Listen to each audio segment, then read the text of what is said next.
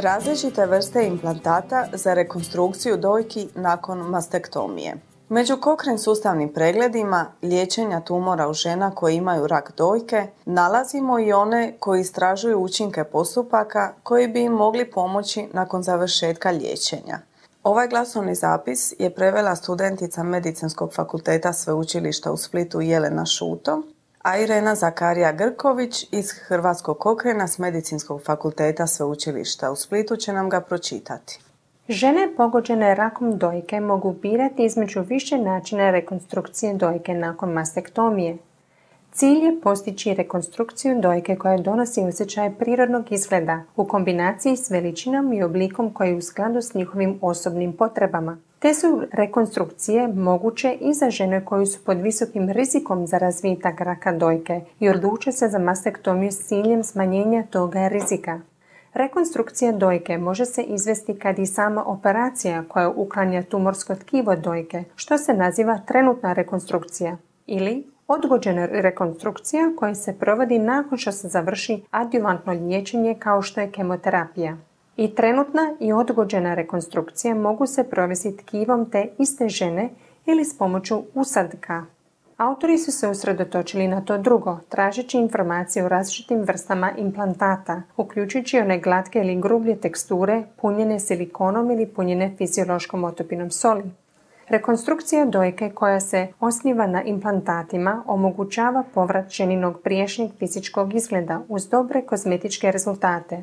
S druge strane, Implantati mogu uzrokovati neke kratkoročne i dugoročne komplikacije, uključujući i probleme uzrokovane ožilim tkivom oko implantata, takozvana kapsularna kontraktura, zatim infekciju, rupturu implantata, te kolekciju zgrušene krvi ili tekućine, takozvani hematom, odnosno serom.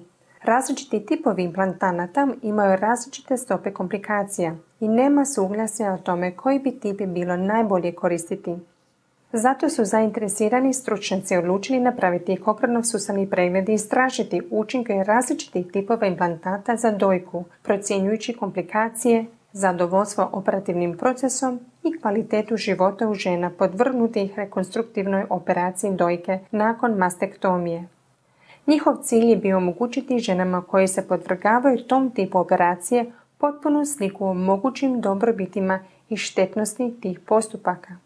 Nažalost, samo je nekoliko žena bilo uključeno u randomizirane istraživanja koje bi više od drugih tipova istraživanja omogućila podrobnije istraživanje učinaka rekonstrukcije dojke implantatom. Naime, iako je operacija raka dojke jedna od najčešće izvođenih u kiruškoj onkologiji, nedostatak randomizacije česti u kiruškim istraživanjima, što nam opet pokazuje izazove provođenja kiruških istraživanja.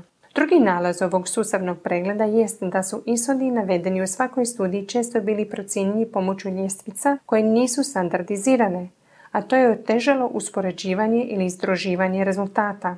Uključena istraživanja su imala i metodološke nedostatke koji su doveli do visokog rizika pristranosti, što znači da se autori manje pouzdavaju u dobivene rezultate. Uzimajući u obzir sve zajedno, dostupni dokazi su preslabi da se izvedu zaključci o tome koji je najbolji implantat za rekonstrukciju dojke. Čini se da su trenutni trendovi za rekonstrukciju dojke potaknuti studijima koje su općenito manje uvjerljive nego randomizirane istraživanja.